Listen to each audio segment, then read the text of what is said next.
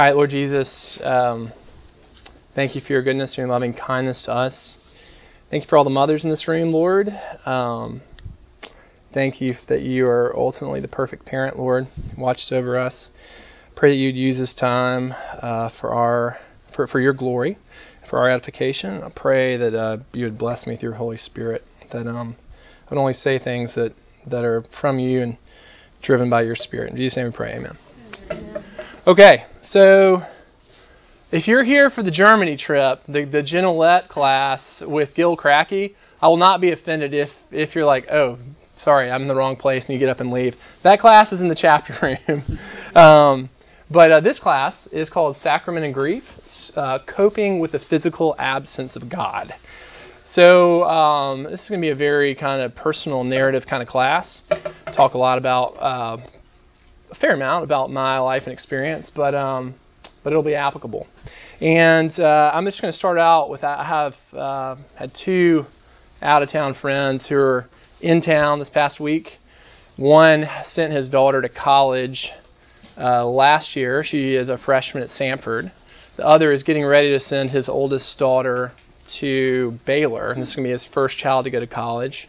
And so they were talking about mourning and grieving, sending their first child to college, in particular their baby girl, right? And um, anyone who has a daughter can totally identify with that. And so they were using the word grief and mourning a lot in the conversation.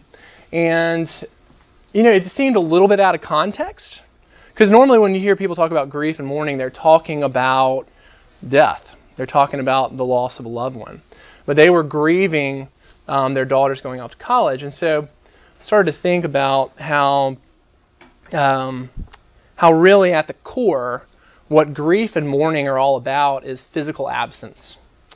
Um, physical absence. There is, particularly if we're talking about in the context of death, uh, you know, there was someone who you you know you may have lived your whole life with, and or you were married to for a number of years, and they die and they're gone. And so much of the pain and the sorrow and the difficulty uh, is tied up in their physical absence. Uh, so much of the despair relates to thinking of the next time you'll see them, which could be 10 or 20 or 30 or 40 or 50 or 60 or 70 years from now. And so you, the, there's uh, a tremendous amount of despair when you think about um, that physical absence. And so, um, and so, one the kind of the the spiritual focus of this class is going to be coping with the physical absence of God. What you uh, see is that anyone, particularly anyone who's a Christian, um, grieves and mourns God um, because you know God is not physically with us. He's not physically with us in the way that he was in the you know incarnate, pers- incarnate person of Jesus Christ for the disciples, um, and and so there's a grief and there's a coping and there's there's a sorrow. We see in Scripture there's a sorrow um, of dealing with the physical absence of God and longing for that uh, realization in heaven. And so, um, what part of what we're going to look at today is we're going to look at how it is that God recognizes that mourning and grief that everyone uh, encounters in dealing with the physical absence of God. Uh, in particular, we're going to look at how Jesus prepares the uh, disciples for his death and then his ascension. Um, because he, you know, he, he even uses the language, and we'll look at it, about how, how they will grieve and they will mourn. Um, and so he does certain things to prepare them uh, and to help them with their um, help them with with his absence, and those things that he gives to them, he also gives to us uh, in the sacraments. And so um, the starting point of where I'm going to jump off here, I, you know, a lot of I think most people here know this part of my story, but uh, I have a three-year-old son. He passed away um, two and a half years ago, and um, and so hmm, now the now the fun emotional part for everyone. Uh, so this is my little boy Cameron, and uh, the starting point of this class is going to be this letter here, and um, about seven weeks before um, he died, he and I went to my friend's father's farm down in Chelsea. And we had a perfect day. We did. Um, he loved tractors and he loved farms. He loved to wear his John Deere hat. He loved to, to ride on his uh, grandfather's John Deere riding lawnmower. And so we had this, this perfect day where my uh, my friend's dad, Henry Averett, who's been, you know, just a, a, a huge figure in my life uh, since I was, you know, like in the first grade. He has this farm down in Chelsea, and he has this incredible giant John Deere tractor. And so on the day of his birthday, he had his birthday party on a Saturday, and I took his um, his day off. I took a, a Monday off on his actual birthday and took him out to the farm. And Mr. Averett rode him around in the tractor. Uh, and this this was a big this is a big big day for him. And so um, so anyhow, so he died two months later, and uh, Mr. Averett wrote me this letter uh, on the day of the funeral, or the day after the funeral, and he said. Uh, I'm sorry that we missed you and Lauren yesterday. You two had a multitude of friends supporting you. Uh, the enclosed is to tide you over.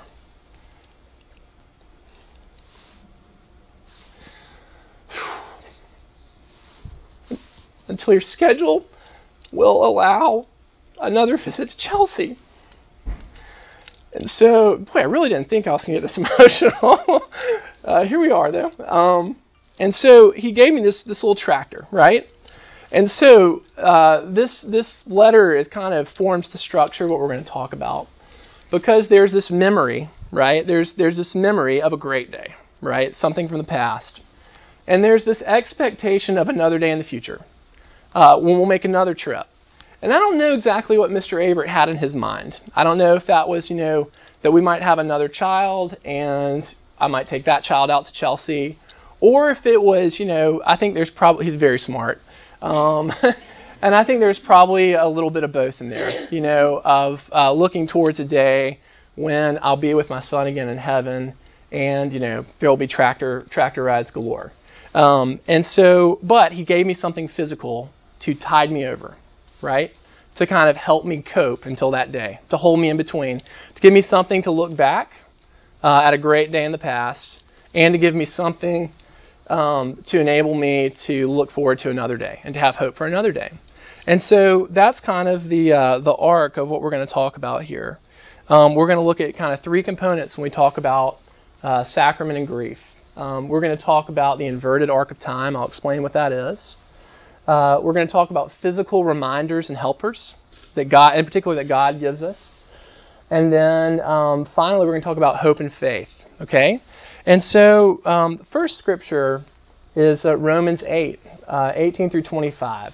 And so, the Apostle Paul here, he is uh, contextually, he is talking about uh, the difficulty and the, the pain and the frustration of uh, if you're, you know, if you're a Christian who has kind of the hope of a perfect life in heaven, um, about the frustration of living in such a difficult world. You have this hope ahead of you of a time when everything will be perfect um, but here you are in this world, and there's sadness, uh, there's death, there's cancer, uh, there is hostility, there is violence, there's war, there are horrible political figures, um, corrupt, corruption, just all of these things that just are completely antithetical to heaven, right? Completely antithetical to the hope of glory. And so Paul says um, he is kind of they call it the now and the not yet. He's kind of talking about this tension and this suffering of, of the two.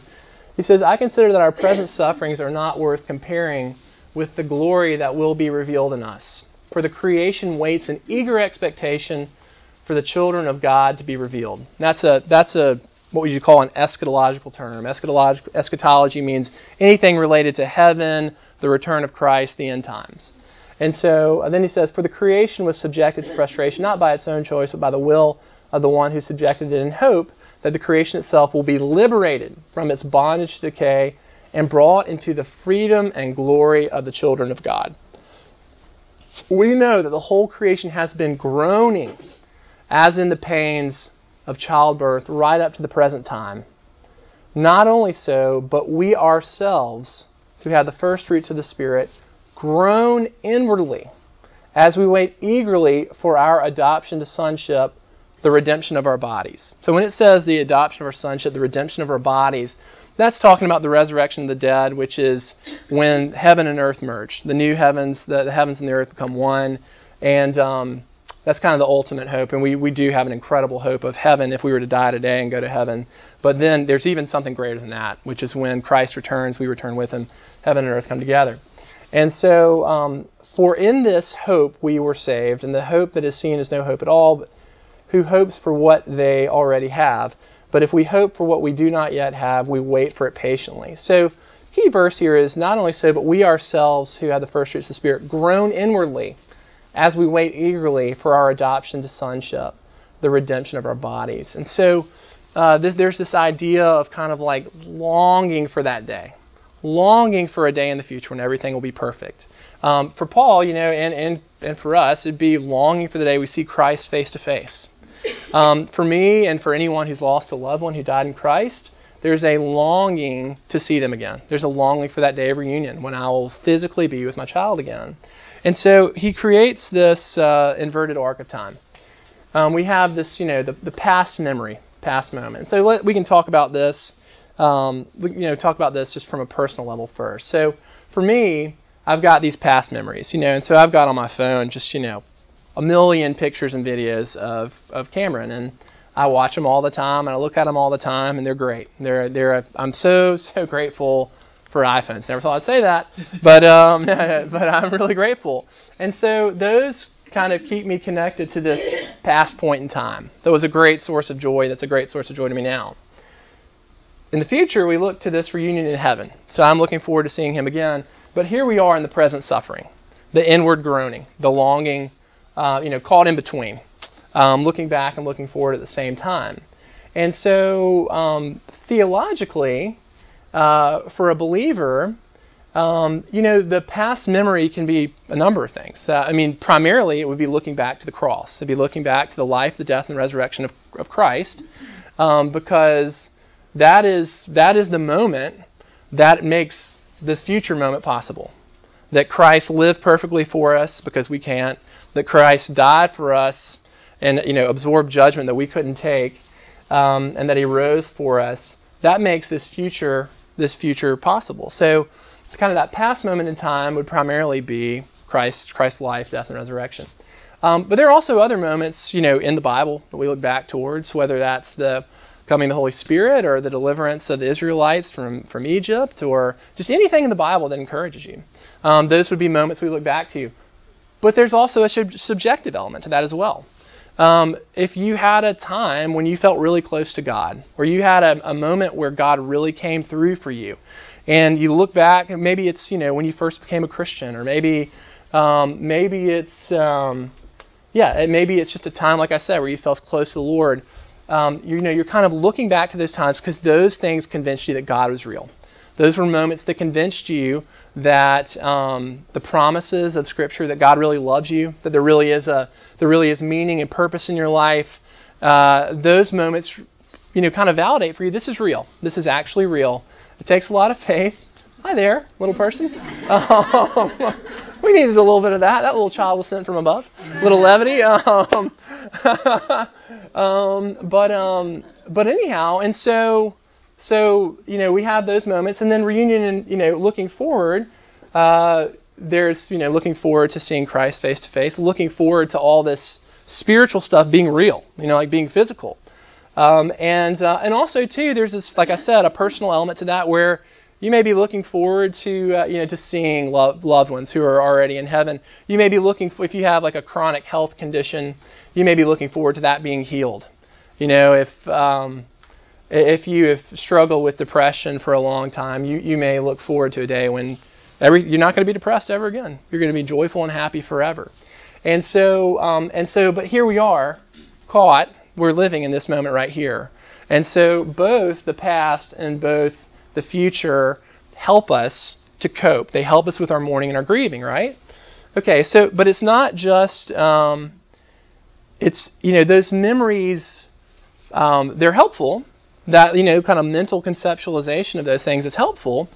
But God knows that we need more. He knows that we need more. He knows that we need physical reminders. And so, you know, uh, sacrament, um, that's, a, that's a word you probably heard of. If you've grown up in an Episcopal setting, it's something you probably heard a lot. If you grew up Catholic, it's something you heard a ton. Um, if you grew up Baptist, it's a word you've never heard before. um, I, sorry, I grew up Southern Baptist, so um, so I, you know, we, we there was there was no you know a complete absence of any kind of sacrament in my in my church, my particular church. We took communion four times a year. It was on a Sunday night. We didn't uh, we didn't go to Sunday night church, and so I didn't. I probably would go four or five years without ever taking communion. Um, and yeah, so anyhow, there were a lot of baptisms. Um, and the baptisms were, you know, you you know, you grew up Baptist too. Um, th- now those were lots of lots of uh, very, very uh, sensory, shall we say, because people were getting the full dunk, going for a swim. Um, but on the communion end, not a whole lot. Um, but anyhow, a sacrament is a religious ceremony or act of the Christian church that is regarded as an outward and visible sign of an inward and spiritual divine grace in particular. So basically, it's something physical that helps us better understand uh, and process and internalize something that's very spiritual and abstract, right? And so, you know, for me, kind of going, if you're a person um, who has lost a loved one, um, you, you, know, you, there are just everyone has physical things, you know, that help them help them cope. Um, that, you know, all of a sudden, your loved ones, you know, something that they gave you, um, a letter that they wrote, a picture that you have, a painting, a trinket, something, they all of a sudden become very, very important to you. So for me, um, couple here, this is my little fella's blanket that he would sleep with every night, and so um, this this one this this blanket's always in my bed when I go to sleep. Um, it's just helpful, you know. It reminds me of like uh, how I used to put him down at night, and how I used to you know put his blanket, my blanket over his blanket over him, keep him warm, and he had a little bit of an attachment to this, and so I don't get to put him to sleep anymore. That's not something I'll get to do until heaven, and so um, this is a helpful thing for me. It's helpful to have this blanket because I cannot touch and see and feel him.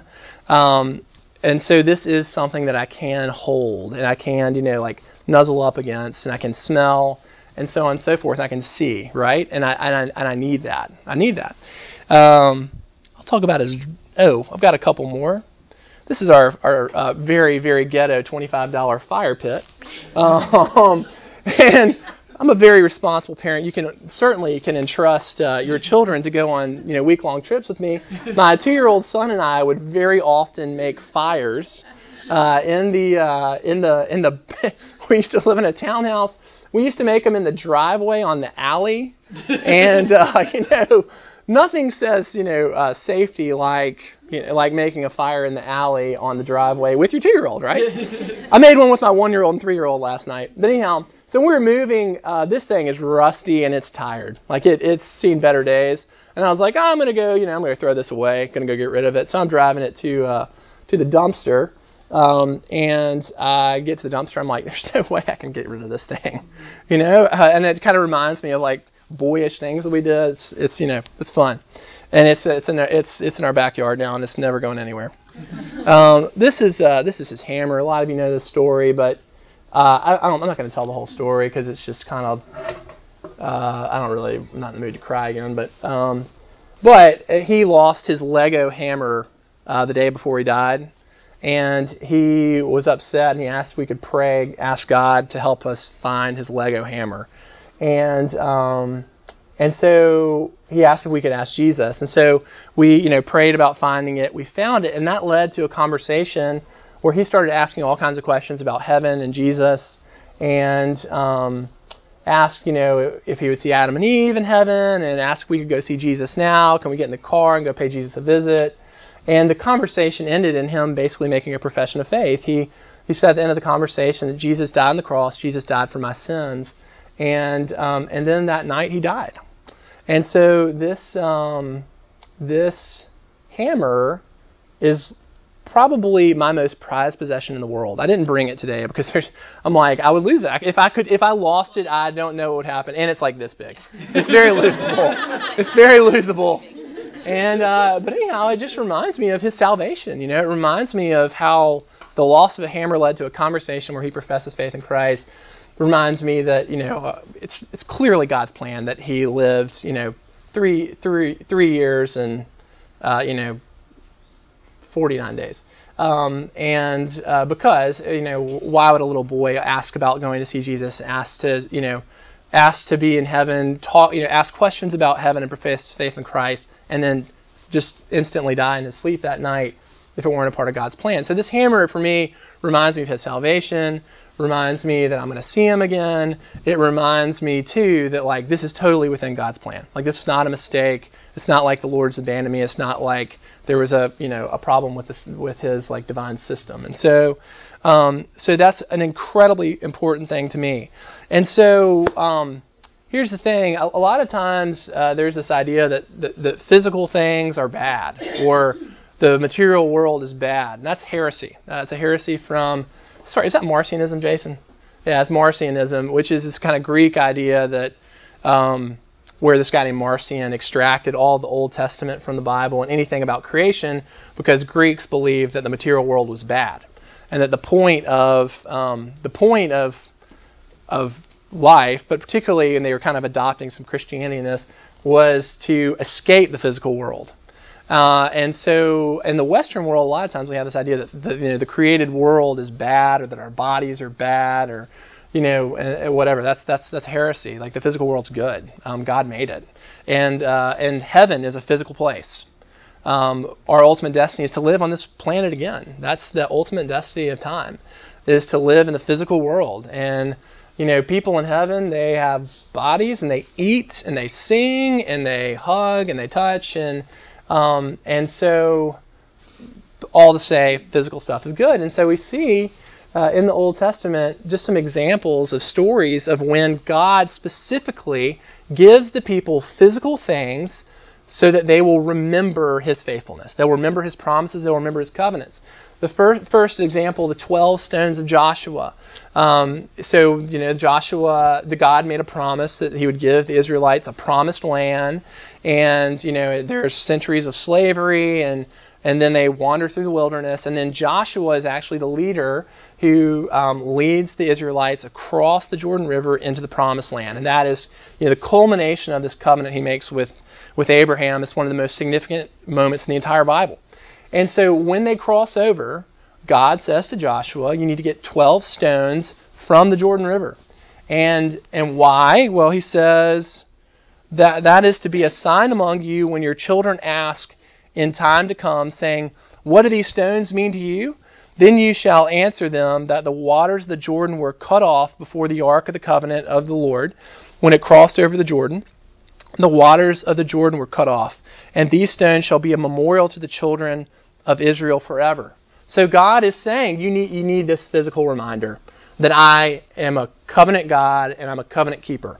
Um, I made a promise to give you a land and that I would lead you into it, and I fulfilled my promise. I'm faithful. I'm a perfect integrity. And you know, the, the entry into the promised land, Jesus is named after Joshua, not not by mistake, because Jesus was the one that God promised who would lead us to the promised land, which is heaven. And so, so there's an example of, of something physical that God gives us. The tassels, numbers, uh, numbers 15. Um, just uh, in a nutshell, uh, well, I'll just read it. Um, this is uh, something that the, the, Lord says to the Israelites when they're in the wilderness. He says, Speak to, the, to, to, Moses, he says, Speak to the Israelites and say to them, Throughout the generations to come, you are to make tassels on the corners of your garments with a blue cord on each tassel. You will have these tassels to look at and so you will remember all the commands of the Lord, that you may obey them and not prostitute yourselves by chasing after the lust of your own hearts and eyes. Then you will remember to obey my commands and will be consecrated to your God. I am the Lord your God who brought you out of Egypt to be your God. I am the Lord your God. Okay? So here's the thing with the tassels the tassels um, were actually a sign of royalty. um, the color of the tassels that God designates is for them to be purple. And so basically, they the, if if you actually if you've ever seen uh, Orthodox Jews or Hasidic Jews, a lot of times they walk around with garments that have tassels on the end of them. That's an obedience to this. And basically, you know, yes, he's saying I'm reminding you to obey my commands, but he's also reminding them of who they are. Because if you wore tassels, that was like wearing a crown on your head. Okay, it was a sign of royalty. Only a king or a prince would wear tassels back in back in the ancient Near East. And so he's saying, I first want to remind you that you're my people. You're the people of God. You're royalty. You are children of the king. And um, remember that. And when you remember that, I think that's going to help you to obey my commands. And so, again, a physical reminder that they're to wear every day to remind them of, uh, of who they are according to God's love. And then, okay, so now, um, so now, again, physical reminders. Now we're gonna we're gonna look at Jesus getting ready to die. He's going to be resurrected, but he's going to ascend after 40 days. How Jesus prepares the disciples, and in essence, is preparing us. Um, and uh, and so, you know, in every uh, in every gospel account, does anyone know? Um, does any does anyone know like what Jesus institutes at the very end? It's kind of a tough question. You're kind of like, is this a trick question? It's an obvious one. It's up on the board. he institutes the Lord's Supper, right? He institutes communion. And so he says, while they were eating, Jesus took bread, and when he had given thanks, he broke it and actually, sorry, I'm going to quick call a quick timeout. Sorry, my bad. I got a little ahead of myself. We're coming back to that. But before he institutes that, in John, he says this to the disciples. He's kind of giving them a warning um, that he's going away. Okay? He says, Jesus went on to say, In a little while you will see me no more. Physical absence. And then after a little while you will see me. Uh, at this point, some of his disciples said to one another, What does he mean by this? In a little while you'll see me no more, and then after a little while you will see me. And because I am going to the Father, they kept asking, What does this mean, a little while? We don't understand what he's saying. So Jesus saw that they wanted to ask him about this, so he said to them, Are you asking one another what I meant when I said, In a little while you will see me no more? And then after a little while you will see me? Very truly I tell you, you will weep and mourn while the world rejoices. You will grieve, but your grief will turn to joy. A woman giving birth to a child has pain because her time has come. When her baby is born, she forgets the anguish because of her joy and that a child is born into the world. So with you, now is your time of grief, but I will see you again, and you will rejoice, and no one will take away your joy. Okay? So uh, Jesus, when he says you will see me again, he's primarily talking about the resurrection. Um, he's talking about a short grief where they think, you know, the disciples think that Jesus' whole mission has been a complete failure when he dies on the cross. You know, they, they jump ship, they're done, they're completely despondent. Um, but Jesus is, is, is first talking about how you're going to see me resurrected. And you're going to understand all of this. This is all going to make sense, right? Um, but he is also talking about his ascension. He gives them the promise of the Holy Spirit. He institutes communion. Um, but there, you know, we know that um, Peter and Paul and all the disciples who spent all this time with Jesus, who loved Jesus so much, um, that, that even after they saw Jesus resurrected, even after they saw him ascend, even after they saw and received um, the coming of the Holy Spirit and the indwelling of the Holy Spirit, there was still a sadness for them. There was still a sadness of um, of you know not being with him face to face. They you can see all over the place, especially in Paul, how desperately they wanted to see Jesus face to face, and so there was a mourning, and so that's why we have um, the institution of the Lord's Supper. That's why we have the institution of, of communion. Um, it says here in verse 26, while they were eating, Jesus took bread. When he had given thanks, he broke it and gave it to his disciples, saying, "Take, eat. This is my body." Then he took a cup. And when he had given thanks, he gave it to them, saying, Drink from it, all of you. This is my blood of the covenant, which is poured out for many for the forgiveness of sins. I tell you, I will not drink from this fruit of the vine from now on until that day when I drink it new with you in my Father's kingdom. Okay, and so he is giving them something physical. He's giving them something physical um, to remind them of his death um, for them his, death for sinners, and um, and to remind them of the fulfillment of the covenant. And so um, and so you know we see here in in Paul, um, Paul in 1 Corinthians talks about talks to the church in Corinth about the importance of taking communion the importance of taking it regularly. He says, For I received from the Lord what I also passed on to you. This is going to sound familiar because it's in our, our communion liturgy. So the Lord Jesus, on the night he was betrayed, took bread, and when he had given thanks, he broke it and said, This is my body, which is for you. Do this in remembrance of me. In the same way, after supper, he took the cup, saying, This cup is the new covenant in my blood. Do this whenever you drink it in remembrance of me. For whenever you eat this bread and drink this cup, you proclaim the Lord's death until he comes. Until he comes. So there is again that that that frame of time. Basically, until he comes. When you're in heaven, you're not going to take communion. You're not going to need it. You're not going to be grieving anymore. You're going to be with Jesus face to face. There's going to you, Jesus all these spiritual things that you have to trust in by faith and trust in by God's word. Not going to have to do that anymore because it's all going to be physical and real you're actually going to be able to hug Jesus. Like it says in Scripture, He's actually going to wipe away all of your tears. Like you will feel His hand on your face, wiping away all of your tears. Uh, it says in Scripture in heaven that you will eat. There will be a banquet. There will be banquets in heaven. I think it's probably a banquet every night in heaven. Um, and and you will actually eat food, drink wine, no concerns about being underage, and uh, love your kids. No, anyhow, um, and uh, no concerns about you know inebriation or anything like that.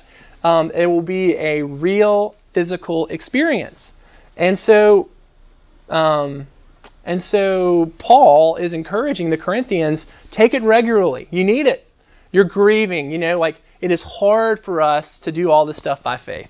We're physical beings, you know, we were made to be with Jesus face to face physically, and so he is saying, until the Lord comes or until you're with him in heaven, take it regularly because you need it. You need to be remembered. You need to be reminded of his death for you. You need to be reminded of the blood that he shed for you and the forgiveness of your sins.